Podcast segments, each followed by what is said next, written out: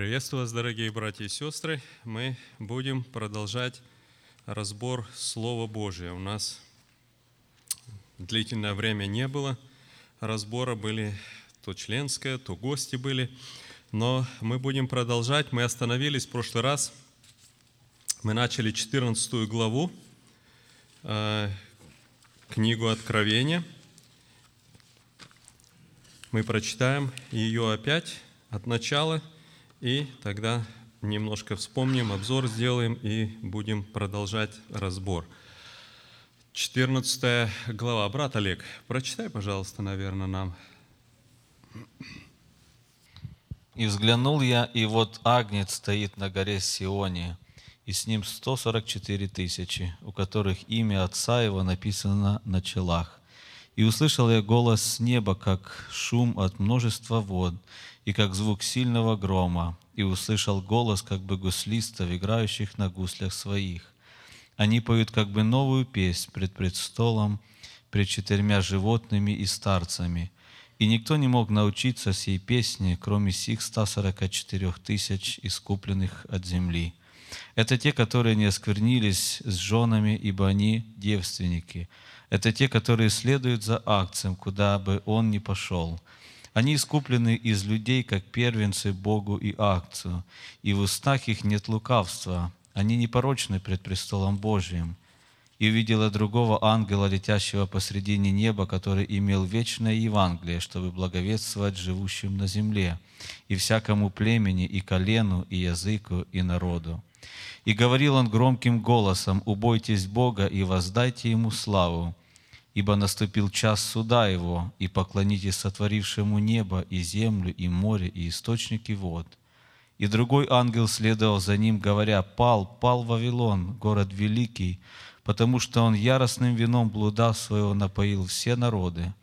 И третий ангел последовал за ним, говоря громким голосом, «Кто поклоняется зверю и образу его и принимает начертания на чело свое или на руку свою, тот будет пить вино ярости Божией, вино цельное, приготовленное в чаше гнева Его, и будет мучим в огне и сере пред святыми ангелами и пред акцием. И дым мучения их будет восходить во веки веков, и не будут иметь покоя ни днем, ни ночью, поклоняющиеся зверю и образу его, и принимающие начертания имени его. Здесь терпение святых, соблюдающих заповеди Божии и веру в Иисуса – и услышал я голос с неба, говорящий мне, напиши, отныне блаженные мертвые, умирающие в Господе, ей говорит Дух, они успокоятся от трудов своих, и дела их идут вслед за ними. И взглянул я, и вот светлое облако, и на облаке сидит подобный Сыну Человеческому, на голове его золотой венец, и в руке его острый серп. И вышел другой ангел из храма и воскликнул громким голосом к сидящему на облаке. Пусти серп твой и пожни, потому что пришло время жатвы, ибо жатва на земле созрела. И поверх сидящий на облаке серп свой на землю, и земля была пожата. И другой ангел вышел из храма, находящегося на небе, также с острым серпом. И иной ангел, имеющий власть над огнем, вышел от жертвенника и с великим криком воскликнул к имеющему острый серп, говоря – пусти серп твой и обрежь гроздья винограда на земле, потому что созрели на нем ягоды. И поверг ангел серп свой на землю и обрезал виноград на земле и бросил великое точило, э, точило гнева Божия. И стоптанные ягоды вточили за городом, и потекла кровь, и сточила даже до уст конских на 1600 стадий. Хорошо, спасибо.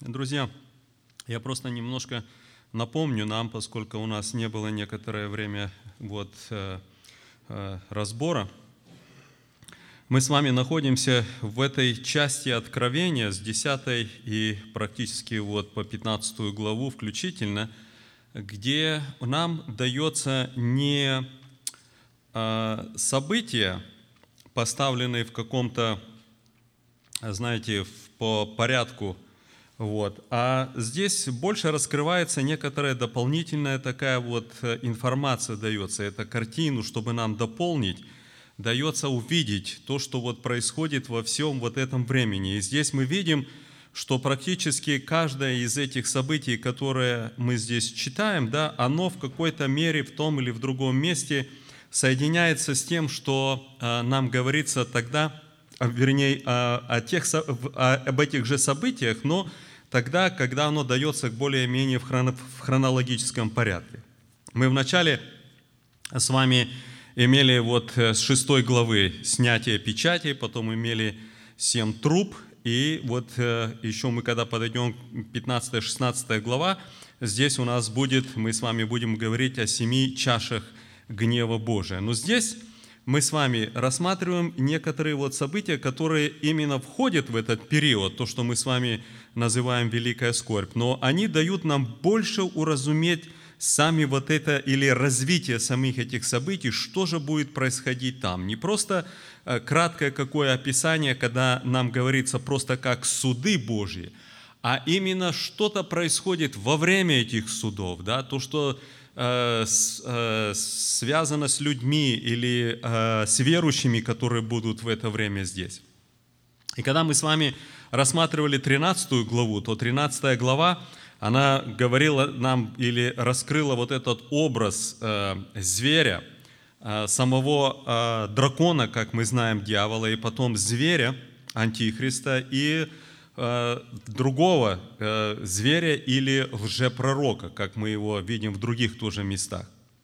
И когда мы приходим к 14 главе, то в этой главе здесь тоже есть своего рода план основных событий последнего времени. Да? Мы здесь в первой части уже мы прочитали и рассматривали до 5 стиха, на прошлом разборе это явление вот этого богобоязненного остатка Израиля, 144 тысячи.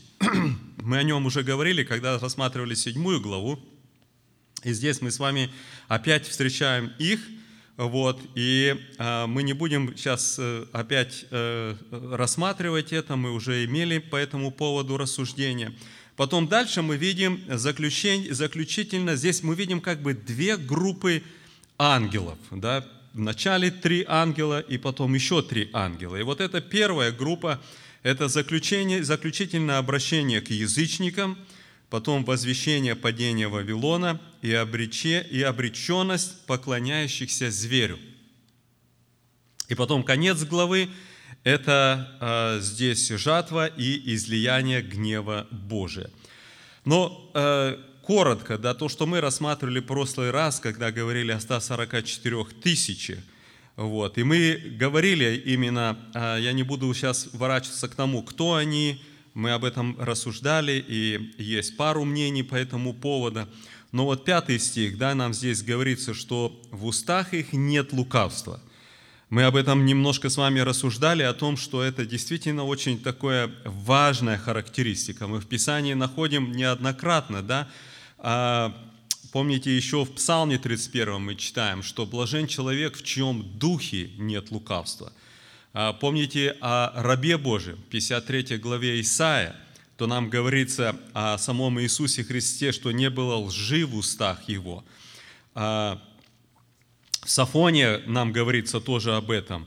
Об Иисусе Христе, помните, еще тоже в Новом Завете, в 1 Петра мы написано, что прямо, что не было лести в устах его. И мы с вами понимаем, что здесь речь идет не просто о том, что когда, когда говорится о людях, да, что, а, а, что нет лукавства, что нету какого-то обмана или еще что-то. Да? Писание, помните, Яков говорит, кто не согрешает в слове, тот человек совершенный. Такого не бывает. Да?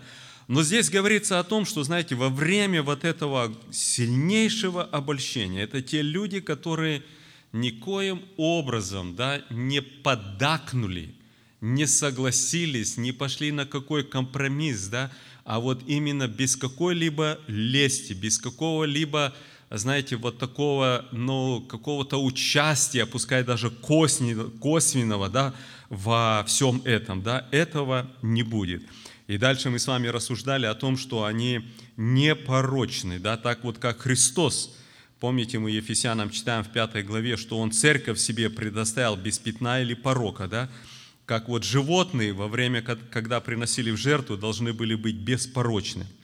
Это именно вот такие эти люди. И мы, друзья, с вами в прошлый раз немножко рассуждали, да, и есть есть здесь разница. Вы знаете, очень, а, я припоминаю, очень ярко на эту тему проповедовал у нас не вот в этот приезд, а в прошлый приезд Вениамин Хорев, когда был у нас, да, вот он сейчас у нас был буквально вот пару недель назад, но до этого, когда он был, и он сделал эту большую разницу. И читал много мест, и особенно пример приводил Давида, да, который говорит, прямо молится Богу, он говорит, что я в твоих глазах был непорочен. Да? И мы знаем, что у Давида были падения и согрешения, однако он молится Богу и говорит о своей непорочности. Почему? Потому что есть разница тогда, когда человек споткнулся, упал, или что-то произошло в его жизни, не устоял где-то. Да? Другое дело, когда человек а, подвергся какому-то вот искушению, стал на этот путь да, и идет – и это становится уже образом жизни этого человека. Да? Это уже порочность, это совершенно другое. И мы с вами об этом немножко в прошлый раз говорили, да, что есть разного рода пороки, что люди действительно живут. Один для одного человека, знаете, кажется большим грехом, ну, что-то такое там, скажем, своровать там, да, или еще что-то. Другой человек – Пускай понемножку, но почему-то так просто к этому относится. Это становится пороком. Для одного человека сказать зло на кого-то, оклеветать или еще что-то кажется страшным таким грехом. Да? Другой человек свыкается, живет и клеветником делается. Да? И разные, знаете, вещи. Один боится позавидовать, да? другой живет в зависти. И вот э, смысл того, что вот здесь нам говорится, это то, что в сущности эти люди, те, которые противостоят искушениям, и те, которые действительно не живут в этом. Да? Вот у нас было крещение на прошлой неделе, в воскресенье, да? и вот и, и, и пожелание тоже э, было да, о том, чтобы сохранить добрую совесть, да? обещание Богу доброй совести. Вот это гарантирует непорочность. Падение бывает у людей. Написание говорит, праведник семь раз упадет, и встанет. Понимаете? Тот, который хранит свою совесть, он тоже может упасть. Но он не, не свыкнется с этим, да? он не будет противиться, его совесть будет обличать, и он будет искать восстановление и так дальше. А человек, который переступил это, да, Писание говорит, есть люди, сожженные в совести. И мы думаем, что это где-то или еще что-то, но как часто, знаете, друзья, я думаю, для нас это большое предупреждение. Если совесть осуждает, если братья сестры обличает, если подсказывает, останавливает, да, а человек идет как бы дальше, дальше, дальше, именно в одном и том же. Даже не то, что вот разное, одно, другое, третье, да, здесь обманул, здесь воровал, здесь выпил, там еще что-то, это уже э, букет какой-то, да. Но вот именно тогда, когда человек в одном что-то, да, и вот Писание называет порог. И вот нам показано, что это вот именно такие люди. Ну хорошо, мы с вами в прошлый раз дошли до пятого стиха. Дальше мы будем читать, здесь как бы меняется уже тема. Если до пятого стиха мы видим Агнец стоит на горе, на Сионе, и мы рассуждали тоже, что это за Сион. И мы видим вот эти святые с ним, 144 тысячи. То с шестого стиха у нас здесь нечто меняется. Да? Меняется именно э, картина. И мы здесь видим уже то, что показано, а здесь вот с этого стиха начинается у нас группа трех ангелов, которых мы видим. И я бы хотел, чтобы мы с вами посмотрели на вот именно в начале 6-7 стих. Это как бы один ангел здесь. «И увидел я другого ангела, летящего посредине неба, который имел вечное Евангелие, чтобы благовествовать живущим на земле и всякому племени и колену, и языку, и народу. И говорил он громким голосом, «Убойтесь Бога, воздайте Ему славу, ибо наступил час суда Его, и поклонитесь сотворившему небо и землю и море, и источники вод». Друзья, вот такая картина. Я бы хотел, чтобы мы с вами немножко порассуждали – во-первых, а, смотрите, а, ну, немножко по, вот, поводу того, что, посмотрите, шестой стих в начале, да, написано, что вот увидел ангела, летящего посредине неба, да. А, Джозеф, как, как написано по-английски посредине неба? Uh, chapter 14, verse 6. And meet heaven. Посредине неба. Так, так и написано. Да? Потому что некоторые переводы так и указано между небом и землей. Но, друзья, вот интересный вопрос. Вы знаете, что практически, да, кроме как в Откровении, мы нигде не видим больше ангела летящего. Это довольно-таки интересное тоже а, выражение такое, да, и по этому поводу, оказывается, немало тоже рассуждений ходит. Я немножко смотрел, да, кто как, но я не думаю, нас, насколько важно это, но все-таки, как бы, вот знаете, для нас это все-таки интересно. Да, увидел я, говорит, ангела, летящего посредине неба, который имел вечное Евангелие. Что это такое? Почему? Ну, я думаю, мы все с вами знаем, что такое Евангелие, да? Это благая весть. Почему Евангелие здесь названо вечным? Какой смысл этого? Прямо так и написано, да? Который имел вечное Евангелие.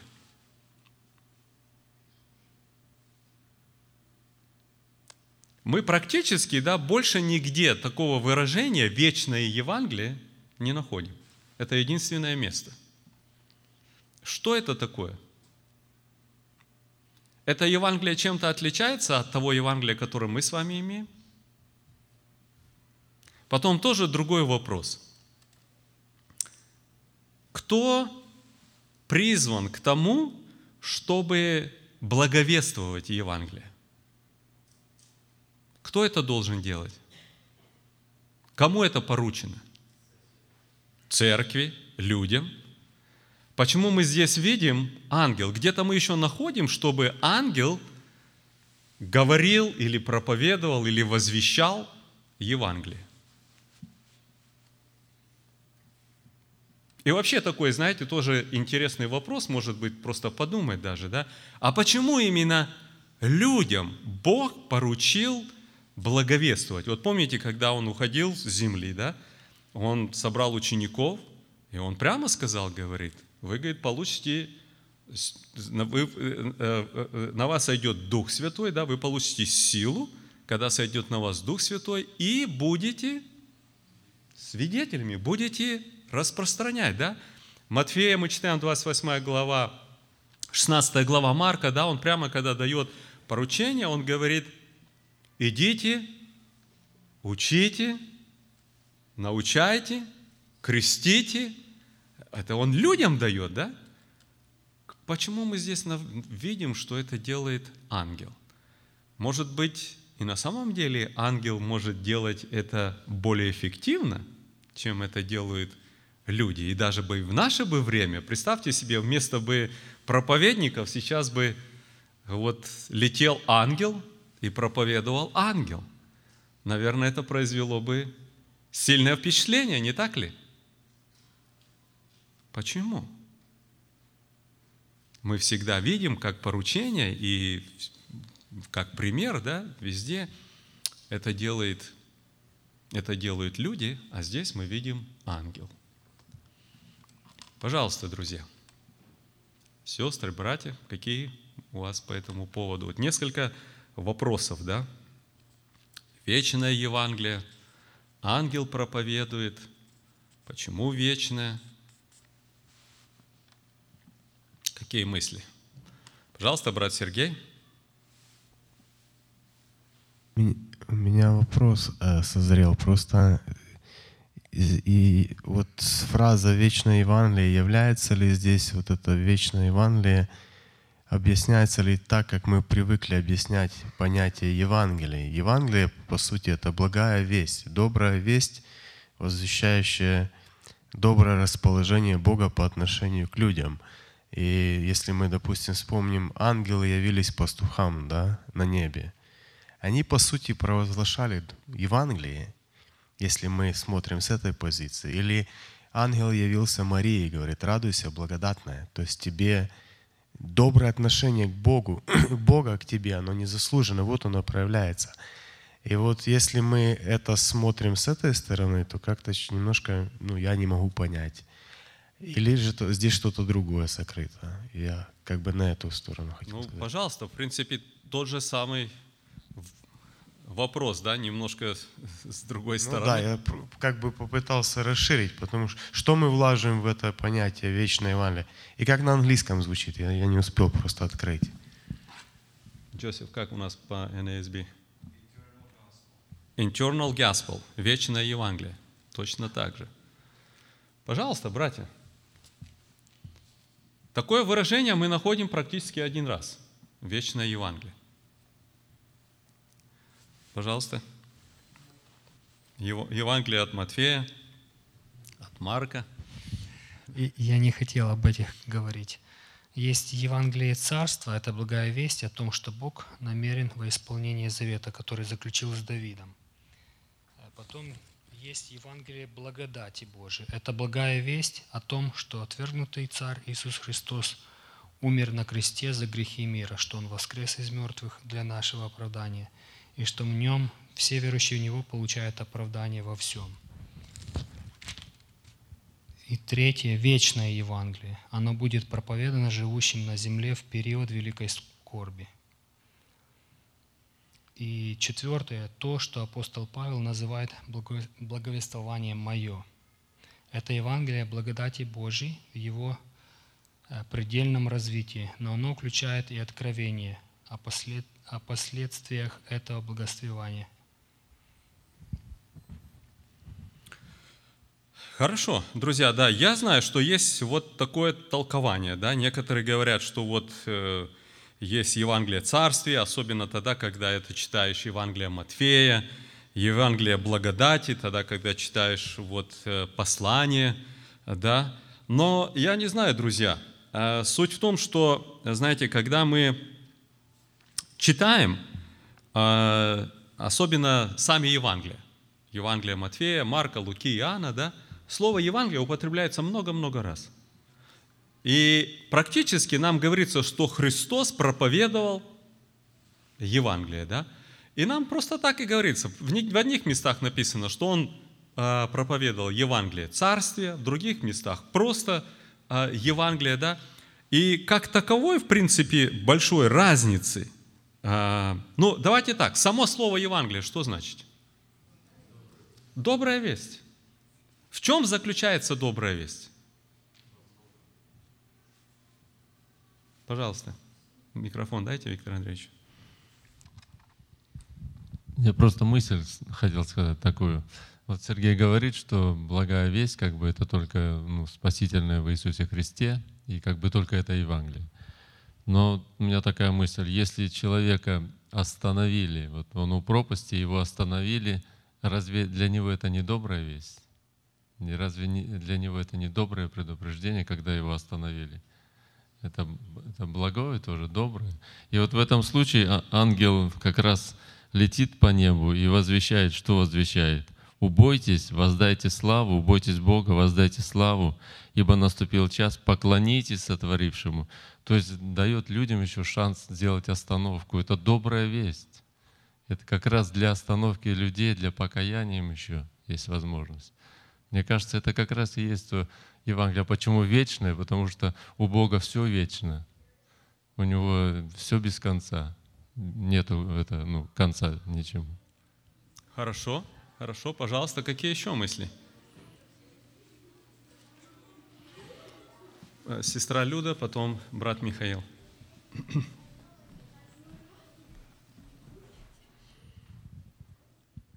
Ну, еще я думаю, как здесь написано, чтобы эм, благовествовать живущим на земле и всякому племени, колену и языку и народу. Возможно, у ангела у этого была ну, такая, не знаю, сверхъестественная сила, что это как бы одновременно было понятно для всех народов и языков и, и- и племен. Что они могли все люди слышать и как бы одновременно на своем языке, чтобы это было понятно для всех сразу. Вот это тоже очень интересный момент, да? Что для всех живущих на земле, то значит, э, как это, как это могло происходить, если это один ангел, да? Пожалуйста, брат Михаил. Ну, у меня мысль где-то созвучна с э, мыслью Виктора Андреевича. Я для себя представляю вечное Евангелие, это потому что это от создания мира написано, заклан был Иисус Христос, то есть вечная э, как бы мысль и желание, идея Бога спасти человека. Все-таки спасти его, не погубить, а спасти. Если мы знаем, что сатана, у него одна намерение, одна идея погубить людей, то у Бога спасти. И вот вечная, потому что на протяжении всех веков эта мысль э, Бога, она постоянно к человеку обращена, к тому, чтобы спасти. Даже вот в такой момент, когда уже открылись э, суды Божьи, начался час судов, Господь опять э, эту добрую весть посылает для людей, вот, чтобы они убоялись, поклонились, все-таки отвратить его от этой погибели. Вот это вот добрая и весть Евангелия в том, чтобы Господь еще раз напоминает, что есть возможность человеку все-таки спастись еще. Хорошо. Пожалуйста, брат Виталий у нас еще. С другой стороны, вечность мы понимаем же так, что это нет начала и нет конца. А у благой вести все-таки будет конец. То есть Божье долготерпение кончается, и на какой-то момент уже этой вести не будет. То есть получается, как это может быть вечное Евангелие? Ну, угу. Для меня тоже это непонятно. То есть смысл, посмотрите, если э, само Евангелие распространяется на определенное время только, да, само вот, э, э, сказать, действие этого Евангелия, да, то есть мы же понимаем, что те, которые люди будут осуждены, окажутся в, вечном, в вечной гибели, в озере Огненном, для них Евангелие уже не работает, уже не существует, да? Вот, то есть, если оно ограничено во времени, почему оно названо вечным? Пожалуйста, брат Олег. Ну, мне кажется, может, я неправильно рассуждаю, да, но такая вот мысль, да, что э, шестой стих мы читаем, э, а седьмой стих э, дает нам немножко как бы пояснение. «И говорил он громким голосом, убойтесь Бога, воздайте Ему славу, ибо наступил час суда его. Здесь как бы я не вижу призыва к покаянию. Убойтесь Бога, воздайте славу, и как бы э, провозглашение его судов. То есть наступил час его суда. То есть как бы это было провозглашение того, что сейчас час Божьего суда. Но мне кажется, покаяние, призвание к покаянию здесь я как бы не, не вижу. То есть, э, подожди, подожди, подожди минуточку. Э, чтобы лучше понять тогда. То есть а, здесь написано, смотри, вечное Евангелие, чтобы благовествовать, благо, добрая весть, чтобы возвещать добрую весть. Вот смотрите еще раз, да? Увидел ангела, да, который, э, летящего посреди неба, который имел вечное Евангелие, и что он делал? Благовествовал, то есть вещал добрую весть, говорил добрую весть. Если добрая весть не заключается в том, чтобы предоставить людям шанс на покаяние, то в чем тогда добрая весть? Давайте вот что, друзья, давайте мы немножко посмотрим. Дело в том, что на самом деле это довольно-таки очень интересный э, текст – Давайте посмотрим, может быть, мы немножко, может, перескочим, и давайте посмотрим на, само, на саму проповедь или на само слово, которое возвещал этот ангел, да? И потом мы вернемся к шестому стиху. Посмотрите, говорил он громким голосом. Первое. Убойтесь Бога. Вот смотрите, он говорит три вещи, по сути дела. Одно, убойтесь Бога. Второе, воздайте Ему славу. И третье, наступил час, э, э, а, а, воздайте ему славу, ибо наступил час суда. И третье, поклонитесь сотворившему небо и землю. То есть, посмотрите, а, убойтесь Бога, воздайте славу и поклонитесь. Как бы три компонента в том, в его проповеди. Да? Вот давайте немножко просто рассмотрим, что это значит. Понятно, что если это проповедь, я думаю, мы с вами понимаем, что тогда, когда мы говорим, вот, например, Христос. Помните, мы читаем в Евангелии от, э, от Марка, да? В первой главе написано, что когда предан был Иоанн, то Иисус Христос вышел проповедуя Евангелие. И потом нам суммируется, что он говорит. Покайтесь, ибо приблизилось царство, покайтесь, ибо приблизилось царство, и веруйте в Евангелие. То есть две вещи, покайтесь и веруйте, да? Но мы же понимаем, что Христос днями проповедовал, и Его слово не было только «покайтесь и веруйте, покайтесь и веруйте». Это была обширная проповедь, но суть этой проповеди, она заключалась вот в этих двух вещах. Да? Он объяснял людям, указывал, убеждал их, призывал к этому, но сама суть, две вещи. Здесь нам опять суммируется проповедь вот этого ангела, но в трех, как говорится, да, вот таких компонентах – но я думаю, что мы понимаем, что это не просто три слова, которые он произносил. Как и то, что нам говорится за Христа. Но давайте посмотрим в саму сущность этих слов. Первое. Убойтесь Бога. Что это такое? Что это за слово? Что это за проповедь? Да?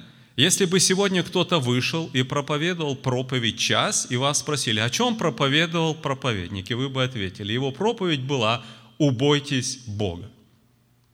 Вот как вы думаете, что, о чем он говорил?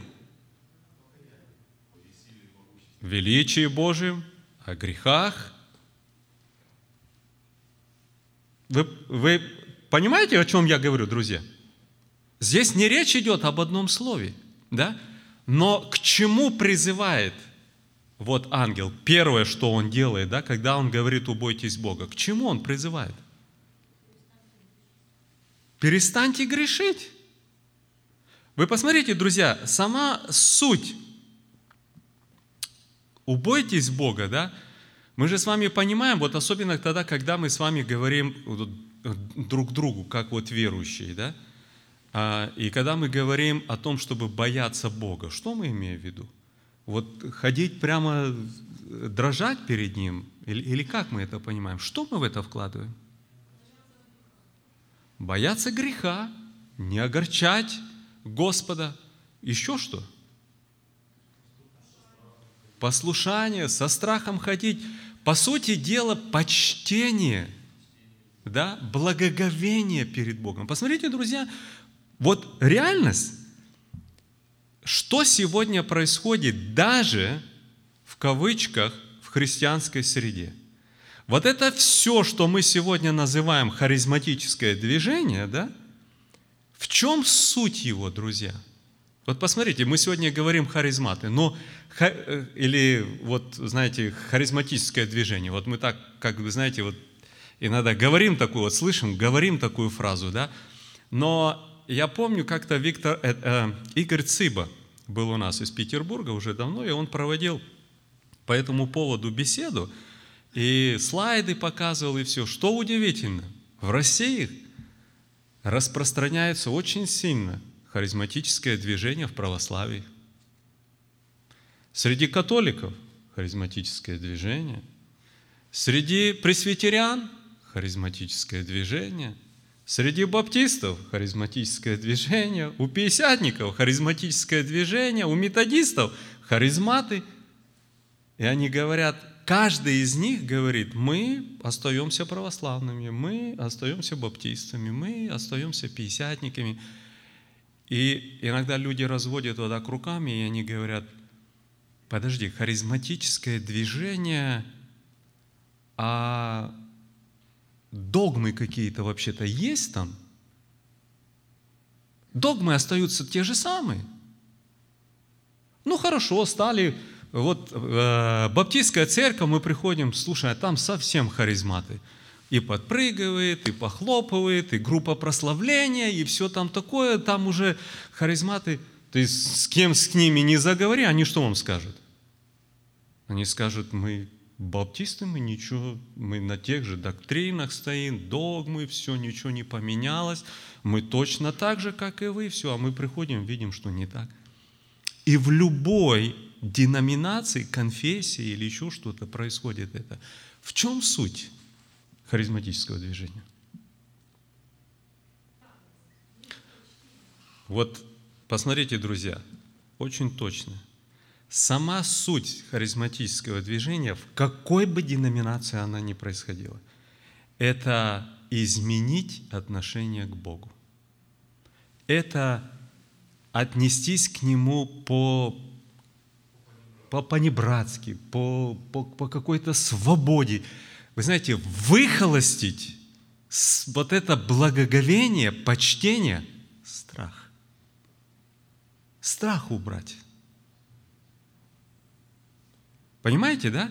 Мы приходим на богослужение, и мы понимаем, мы стоим перед Господом, мы участвуем в вечере Господней, да? Вот не так давно я просто, знаете, прислали мне даже э, как бы такое вот как маленькое видео, клип.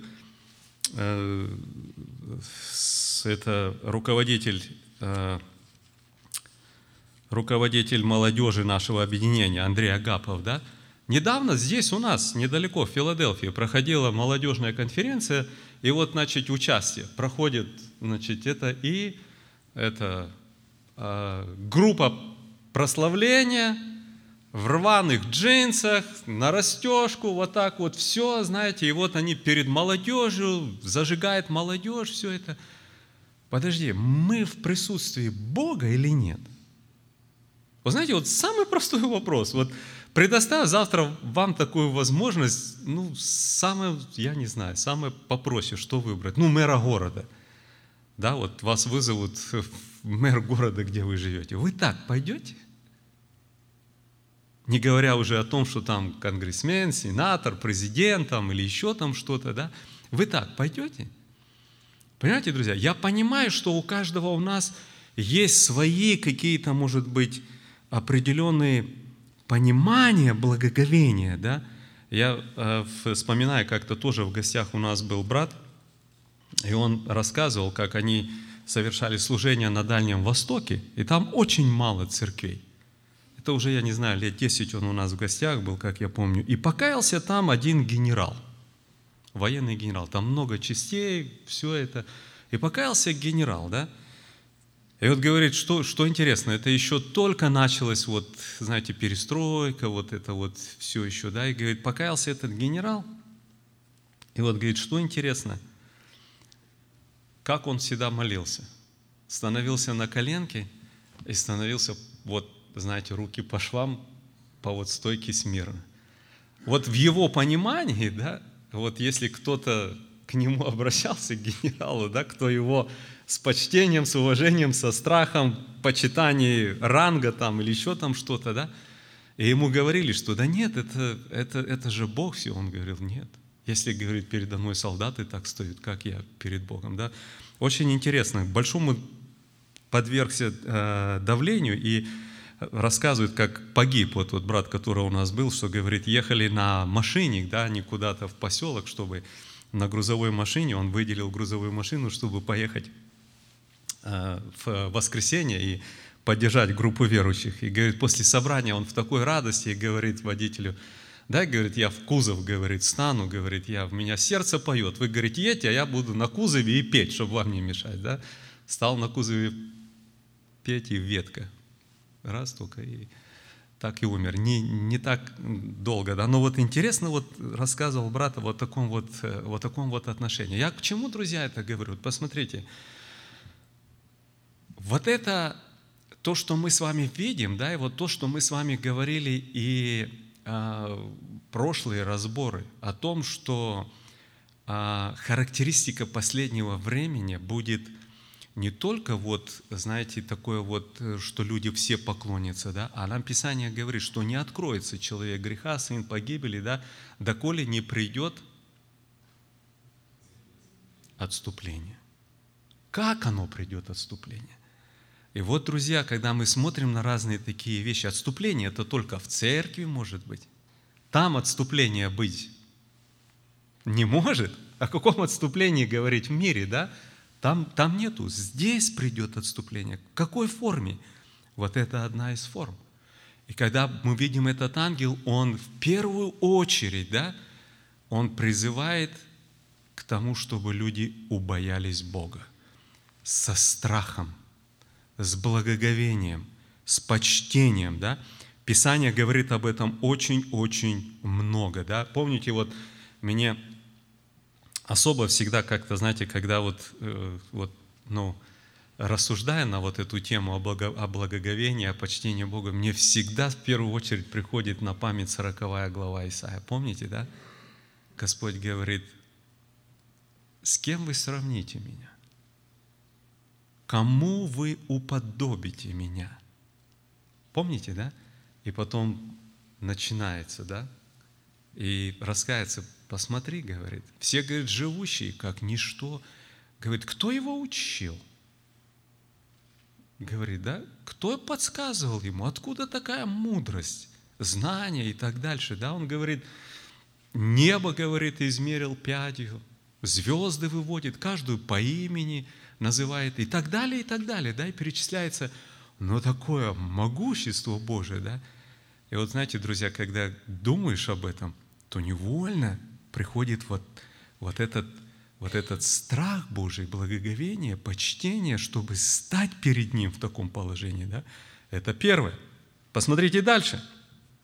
Он говорит, убойтесь. Второе, воздайте Ему славу.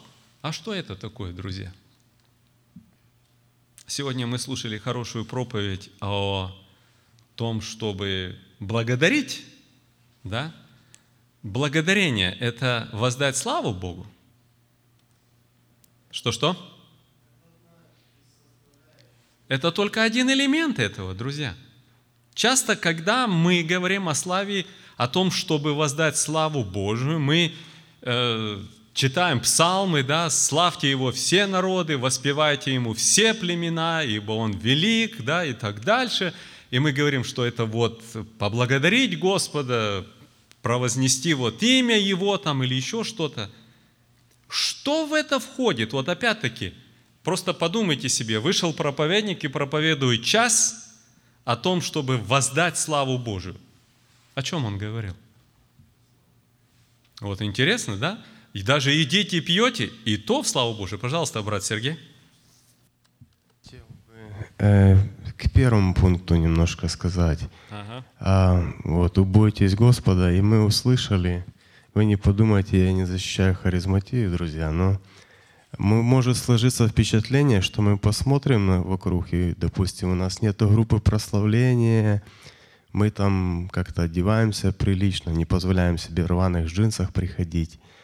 Но если мы помним, в Тимофее Павел говорит, да, имеющий вид благочестия, но без силы. Это, в принципе, вторая сторона того же самого отступления. Как Самсон когда-то да, говорит, встану и пойду как прежде. Ходил как прежде, да, делал дела, а по сути силы не было. Я просто как бы хотел бы, чтобы мы не сильно распылялись на то, что за бортом, потому что то, что внутри нас, вот это будет перед Богом важно. Это одно. А второе, я хотел вот за славу Божью, римлянам написано, да, ну так, они как познав Бога, не прославили Его как Бога, но осуетились э, в своих умствованиях и там заменили, заменили. Я думаю, что э, слава Богу происходит тогда, когда человек четко понимает, кто есть Он, и ты, в принципе, уже привел эту сороковую главу Исаии, кто есть Бог и кто есть человек. И он адекватно себя ведет. То есть он понимает свое положение, понимает положение Бога и, соответственно, себя ведет этому. То есть все, что в его жизни не происходит, он говорит, это не я, это не я. И как помните, да, Павел, по-моему, сказал, что, что а, Петр, когда исцелили храма рожденного э, хромого возле храмовых ворот, и вот он говорит, что вы на нас смотрите, удивляетесь, как будто мы своей силой или еще чем-то сделали это. Не мы, это Он, тот, которого вы распяли. Я думаю, вот это состояние сердца, когда я просыпаюсь с этой мыслью, э, кто есть Бог и что я могу, чем я могу для Него послужить, как Он меня может использовать. И я ложусь с этой мыслью. Вот это как бы стиль жизни, не знаю, можно так выразить. Хорошо, хорошо, друзья. Вот э, такой момент, да, что на самом деле все, вот как и Виктор Андреевич уже говорил, да, это как стиль такой жизни, когда человек действительно вот живет во славу Божию. На вот первое замечание, Сергей, я хотел бы, знаете, друзья, сказать тоже одну такую очень, очень такую важную мысль. На самом деле, очень опасно то, что Христос э, в своей проповеди всегда говорил и обличал вот фарисеев, да, это лицемерие. Когда человек снаружи один, а внутри совершенно другой. Помните, да? Помните 23 главу, когда он много раз, семь раз произносит «горе вам, горе вам», да, книжникам и фарисеям. Он прямо говорит, вы, говорит, очищаете внешность чаши, да, а внутренность нет. Вы, говорит, как гробы окрашенные, да, понаружи красиво, а внутри еще что-то, да. То есть это страшное состояние.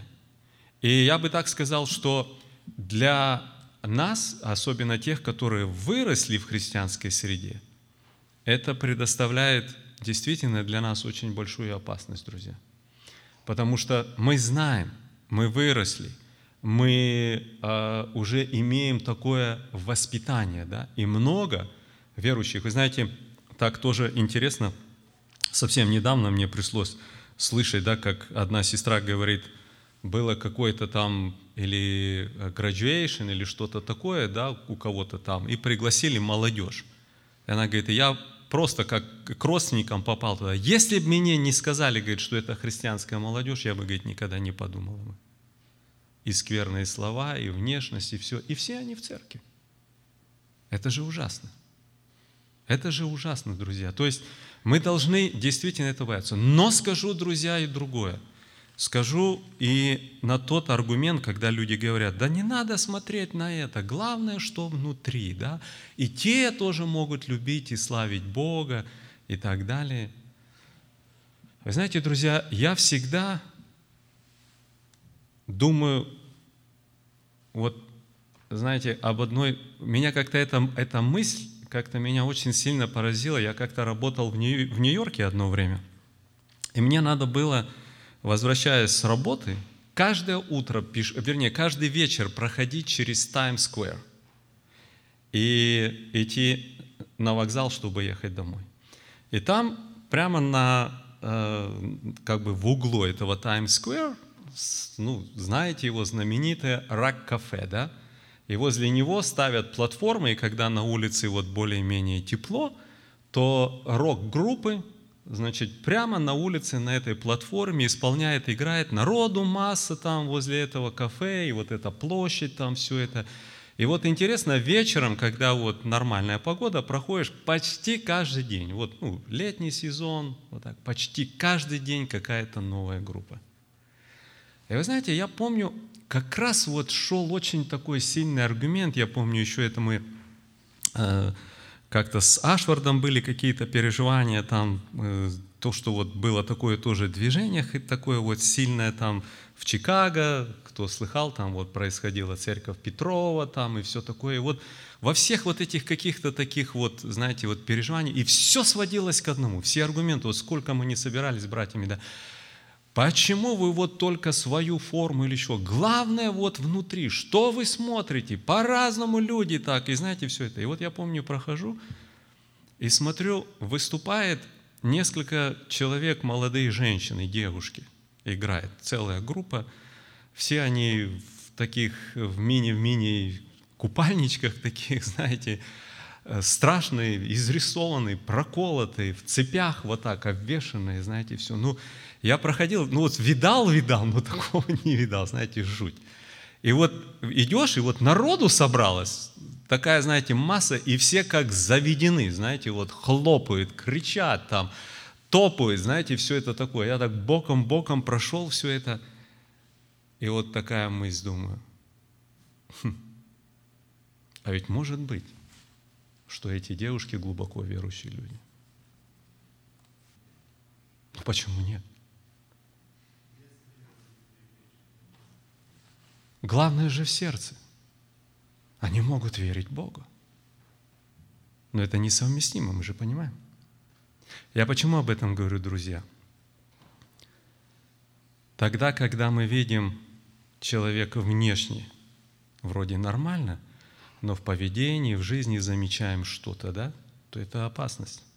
Это лицемерие, это фарисейство. Это то, что Павел предупреждал, имеющий вид благочестия, силы отрекшиеся. Но когда мы видим человек и по внешности, и по поведению не то, даже говорить о том, что внутри нормально, но это уже не обольщение, это уже прямой обман. Нельзя эти вещи делать. Нельзя. Есть-то опасность, это точно, но когда мы видим прямое какое-то, знаете, отступление от понимания страха, благоговения, почтения и так дальше. Друзья, закрыть на это глаза и сказать, да не это же главное. А внутри может быть совсем другое. Ну, не может быть. Не может быть. Понимаете? Гробы окрашенные могут быть, но вот открытые гробы, полные чего-то, да, и сказать, что это все окей, красиво, ну как ты на это скажешь? Ну не скажешь никогда, да, когда уже идет вонь, когда уже раз, разложение происходит. Поэтому, друзья, вот в этих вещах я всегда хотел бы, чтобы мы были очень осторожны, да, чтобы когда мы видим, что не то происходит, и говорит, ну не это же главное, не на это надо смотреть, да, а нам Писание говорит, по плодам их узнаете их. Смотрите, смотрите, да, что если это так, то и так. Я прекрасно понимаю, друзья, речь же не идет о том, что, я, вы знаете, тоже скажу, не так давно у нас была интересная такая встреча, тут в связи с нашими вот переживаниями, все как-то позвонил нам наш адвокат, все, и он говорит, хочу, чтобы вы встретились с одним человеком, приезжайте. Мы приезжаем, у него в офисе сидит губернатор штата Вирджиния. И мы имели длительную встречу, вы знаете, и он столько много говорил, утешал нас, вы знаете, цитировал Слово Божие, молился с нами, в слезах, обнимал. Вы знаете, столько, он говорит, я все понимаю. Сам у него самого были какие-то переживания раньше там и все это, да, говорит, я все, говорит, это прошел, все. Знаете, с таким участием, Слово Божие, ну вот мы просто удивлялись, вы знаете, на память просто. Вот это место, посмотрите, обозначает вот это, вот это, вот это, с нами сидит, беседует. Но я так его слушал, так, знаете, это все мы помолились потом вместе, встали, да, обнялись, все, он пошел – перед выходом у меня такой вопрос, думаю, ну, надо бы пригласить в нашу церковь, чтобы он немножко, ну, сказал слово, ну, знаете, я бы так сказал, редко, вот то, что вот он говорил, и с такой силой, чтобы оно звучало даже в нашей среде. И я ему задаю вопрос, я говорю, а вы член какой церкви? Он говорит, я евангельский католик. И разулыбался. Ну, говорит, меня приглашают по многим церквам, я, говорит, много, говорит, езжу. Вот. Но я, говорит, свою церковь не оставляю, потому что мне очень много работы в своей церкви делать надо, говорит.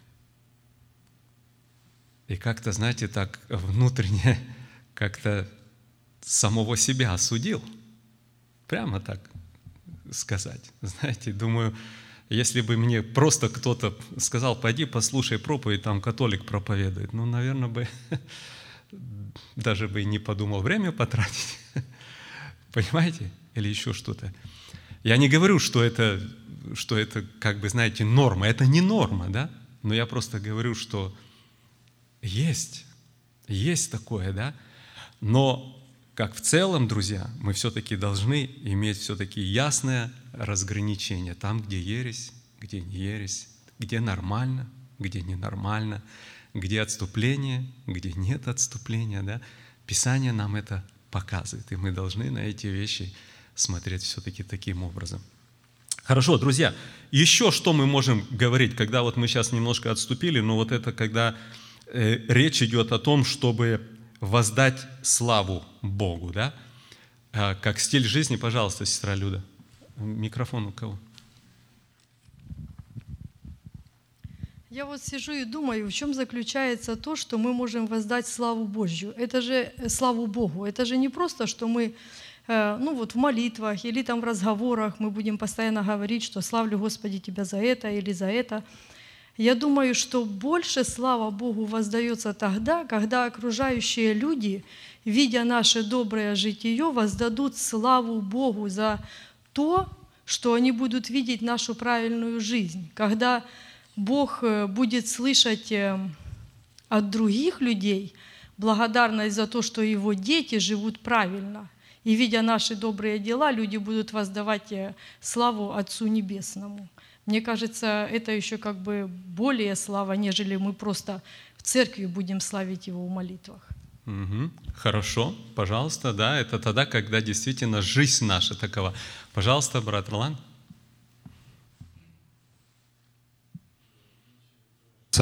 Мысль такая, что признание Его величия, э, когда мы признаем величие Божие, мы прославляем Его. Так и ангел здесь призывает э, прославление, ну, воздать славу.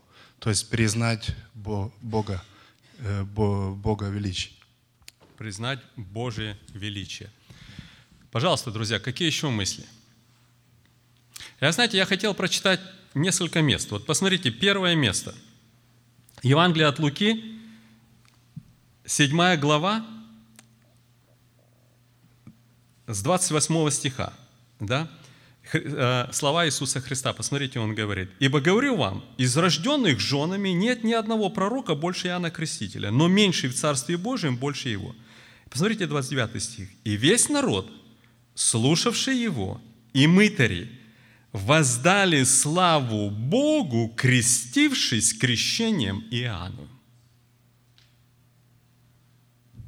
Как воздали славу Богу? Через что? Через исполнение порученного или повеленного Богом, да? Воздали славу Богу, крестившись крещением. Посмотрите слова Иисуса Христа. Помните его первосвященническая молитва, 17 глава Иоанна. Посмотрите, он молится Богу, да, в Евсиманском саду, и он говорит, 4 стих, «Я прославил тебя на земле. Каким образом? В группе прославления пел, хлопал, скакал. Вот мы славим Бога, да? Или как он прославил? Посмотрите. Совершил дело, которое ты поручил мне исполнить.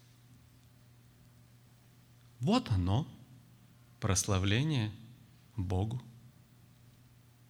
Посмотрите, друзья, мы можем читать, я можем а, а, другие места, даже в Ветхом Завете, когда мы читаем а, в книге Царства Иеремия, да, то нам говорится о том, чтобы воздать славу Божию через повиновение Его вот слова, да, то есть исполнить то, что хочет Господь. А теперь Давайте, друзья, посмотрим назад. Когда ангел летит, и он говорит, воздайте славу Божию. О чем идет речь?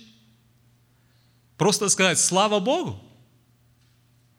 Давайте я вернусь опять к тому. Если кто-то сегодня в контексте того, что мы читаем места о славе Божией, как воздавать славу Богу, сегодня кто-то выйдет на кафедру и будет проповедовать, как воздать славу Божию, о чем он будет говорить? Об исполнении повелений Божьих, о покорности Богу, о жизни, соответствующей Слову Божию. Да? Вот просто подумайте, вот сидят братья-проповедники, кто скажет проповедь о том, как прославить Бога, воздать славу Бога. Это не попрыгать, это не похлопать, это не попеть в группе прославления, это совсем что-то другое – это не просто сказать «слава Богу», тогда, когда все хорошо. Это совсем другое, совсем другое.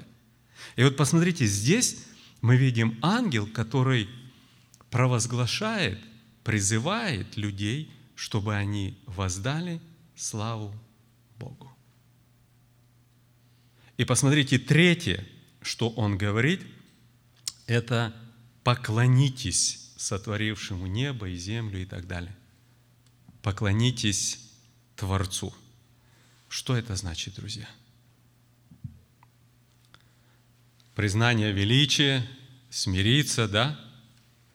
Вот вы знаете, друзья, само слово «поклониться» – интересное слово, которое здесь вот употреблено в этом контексте, да? В дословном переводе, э, Джозеф, как по-английски, между прочим, написано? Ну, так, так и, и так и переведено. Но вы знаете, друзья, что интересно, само слово, когда смотришь э, в греческом языке, да, то а, пасть вот как мы читаем, пал или пал на лицо, да, или рас, распростерся, вот еще тоже такое слово. Вот это дословный перевод, да. И вы знаете, я вот хотел просто прочитать одно тоже такое место, для нас оно знакомое, когда апостол Павел находился Э, в Листре. Павел и Варнава. Я прочитаю 14 главу Деяния апостолов. Посмотрите с 14 стиха. Помните, что здесь а, э, с 8 стиха. «В Листре некоторый муж, не владейший ногами, сидел, будучи хром от чрева матери своей, никогда не ходил». И мы видим, что Павел увидел в нем веру, и, а, и сказал громко, встань на ноги твои, да, и он вскочил, начал бегать, и здесь мы видим, что а, народ, увидев, говорит, что а, боги в образе человека сошли к нам и хотели принести э, жертву для них. И смотрите, 14 стих. Но апостолы, Варнава и Павел, услышав о сем, разодрали свои одежды и, бросившись в народ, громогласно говорили, «Мужи, что вы это делаете? И мы, подобные вам человеки, и благовествуем вам, чтобы вы обратились от всех ложных к Богу живому, который, смотрите, опять-таки, те же самые слова, который сотворил небо и землю и море и все, что в них, который в прошедших родах попустил всем народам ходить своими путями, хотя не переставал свидетельствовать о себе благодеяниями, подавая нам с неба дожди и времена плодоносные, исполняя пищу и весельем сердца наши, и говоря сии, они едва убедили народ не приносить им жертвы и идти каждому домой. Посмотрите, друзья, какое понимание, какое состояние внутреннее у этих людей, у Варнавы и у Павла. Да? Вот смотрите, им хотели воздать какую-то честь, хотели их ну, вознести и так дальше, да? Но, знаете, ну какой бы человек воспротивился этому, да? Но посмотрите в их понимании, что поклониться можно только одному Богу, никому другому, никому, только поклониться Богу, да? И вот здесь как раз-таки и говорится. Мы с вами читаем это, перед тем мы читали 13 главу, когда все живущие на земле поклонились образу, зверю, лжепророку и так дальше все, да? И вот летит этот ангел, да, и он говорит им практически, что поклонитесь, то есть на самом деле, да, обратитесь к одному единому, который достоин этого, да.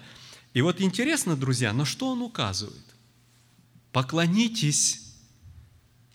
И он указывает на него как на Творца – неба, земли и так далее, и так далее. Да?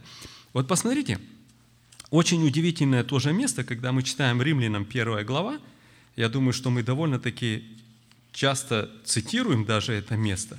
Но посмотрите, к чему обращается здесь апостол Павел. Вот смотрите, а, Римлянам 1, 18 и ниже.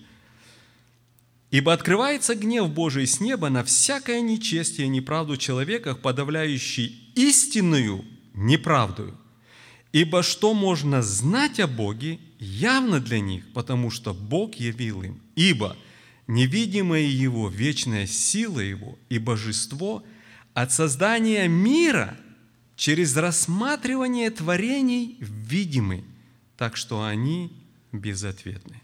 Но как они, познав Бога, не прославили Его как Бога и не возблагодарили, ну и так дальше. Да? То есть, посмотрите, друзья, он говорит, что любой человек – неизвинителен, потому что он имеет ясное внутреннее понимание о том, что есть Творец, который создал это. То есть через рассматривание творений, через природу, через то, что видит человек, что происходит, да, и вот здесь он призывает как раз-таки, да, он говорит, обратите внимание, ну если так можно говорить, хотя бы на это.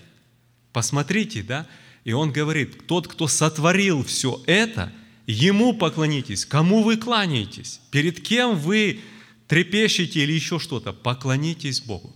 То есть, посмотрите, друзья, о чем мы с вами говорим. Проповедь этого ангела, она заключается в том, чтобы призвать людей к почтению, к благоговению, к уважению, да, вот перед Богом страху Божию. Второе, когда мы говорим о том, чтобы воздать славу Ему, это значит исполнить Его помиление. Речь идет о покаянии, об изменении жизни. Да? И третье, вот кланяйтесь Ему, перед Ним только преклоняйтесь, да? не перед кем другим. А вот теперь, друзья, когда мы посмотрели на эти три вещи, скажите мне, это Евангелие? Чистейшее Евангелие. Чистейшее Евангелие, да? Призыв к покаянию, к святой жизни, поклонению Богу. Чистейшее Евангелие.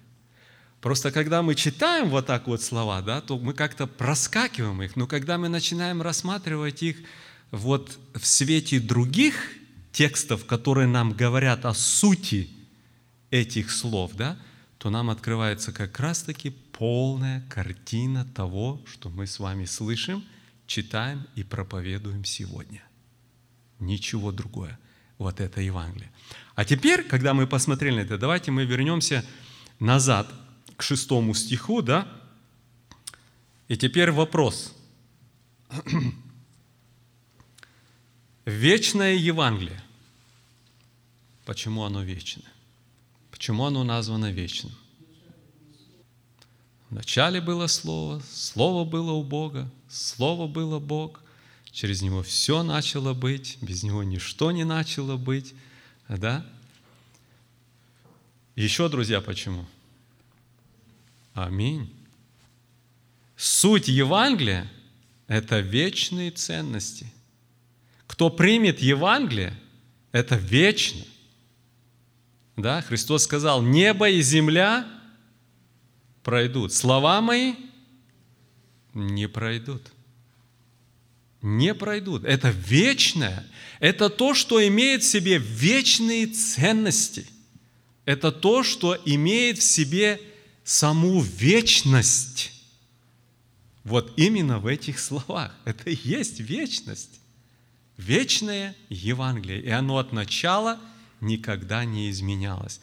Допотопный мир, ветхозаветний, новозаветний, сама суть остается одна и та же. Да? Вечное Евангелие. Какие у нас еще по этому поводу мысли? Или, может быть, кто-то по-другому смотрит?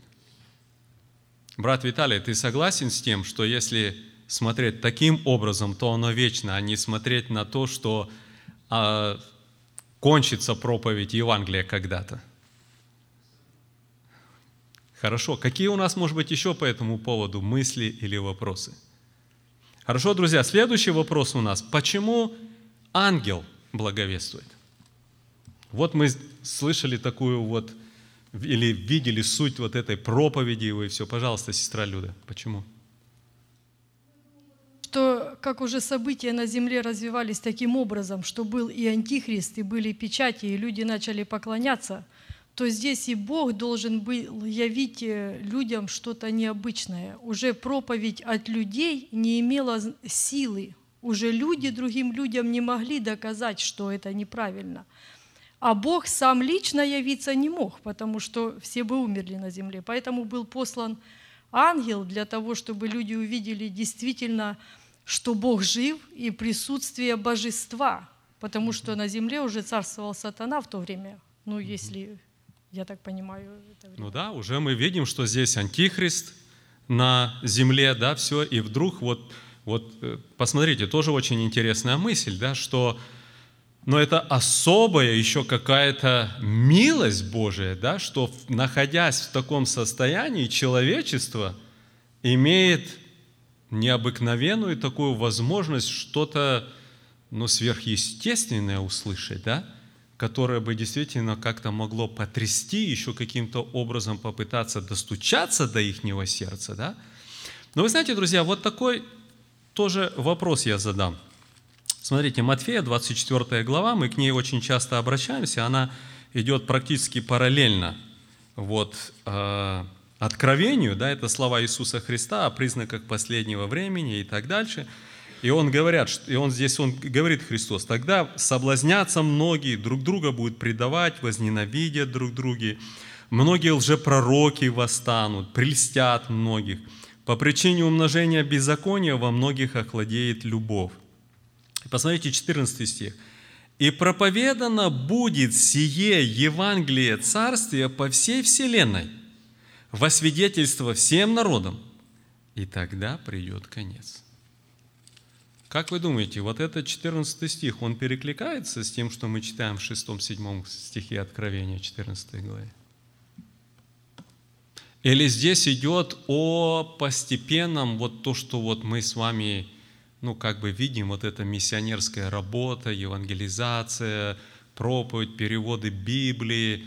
Мы вот, э, когда, я не помню, прошлую субботу у нас приехали гости, нет, в пятницу были в Вашингтоне, и заходили опять э, в музей Библии.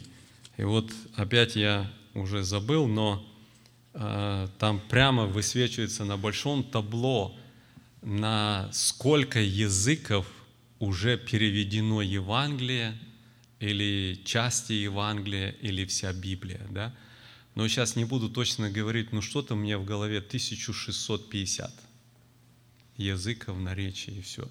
И там, когда проходил один ну, рабочий, как раз в этом месте, я его приостановил и говорю, а вы не знаете, а сколько вообще языков, наречий в мире – он говорит, ну я не знаю, но говорит, слыхал, что больше трех тысяч.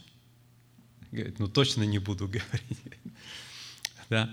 Но даже если допустить так, да, наполовину уже переведено. Ну, и тоже довольно-таки очень интересно, я сейчас не помню, по-моему, на э, семи языках э, говорит э, две трети э, мира, да, ну, если взять английский, Э, китайский,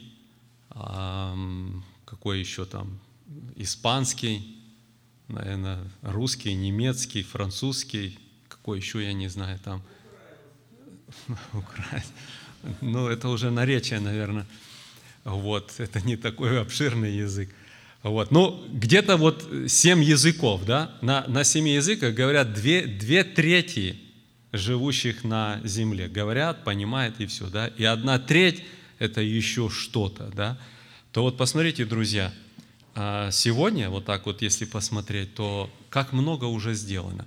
И вот такой вопрос. Вот то, что мы прочитали, а, будет проповедано Евангелие Царствия, это к тому, что вот делают люди, или это речь идет о том, что произойдет вот здесь? потому что написано, и тогда придет конец, и будет проповедано Евангелие да, всем живущим, и тогда придет конец. Сейчас минутку. Да. Я думаю, это более как совокупность уже, там как итог подведен в Евангелии от Матфея, 24 главе.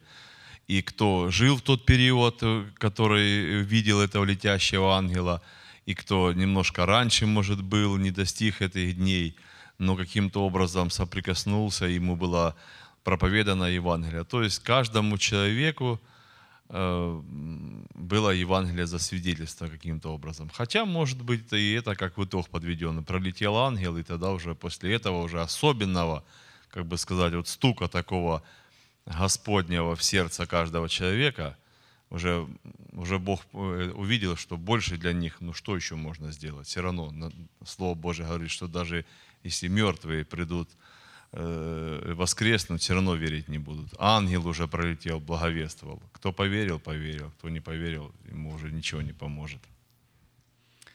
Хорошо, друзья, наше время истекло, почти 9 часов. Мы будем заканчивать. Мы на следующий раз немножко буквально еще посмотрим сюда, 6 стих. Я хотел обратить внимание на один такой тоже очень важный вопрос. Да? А, почему ангел, а не люди? Почему до этого момента мы нигде не?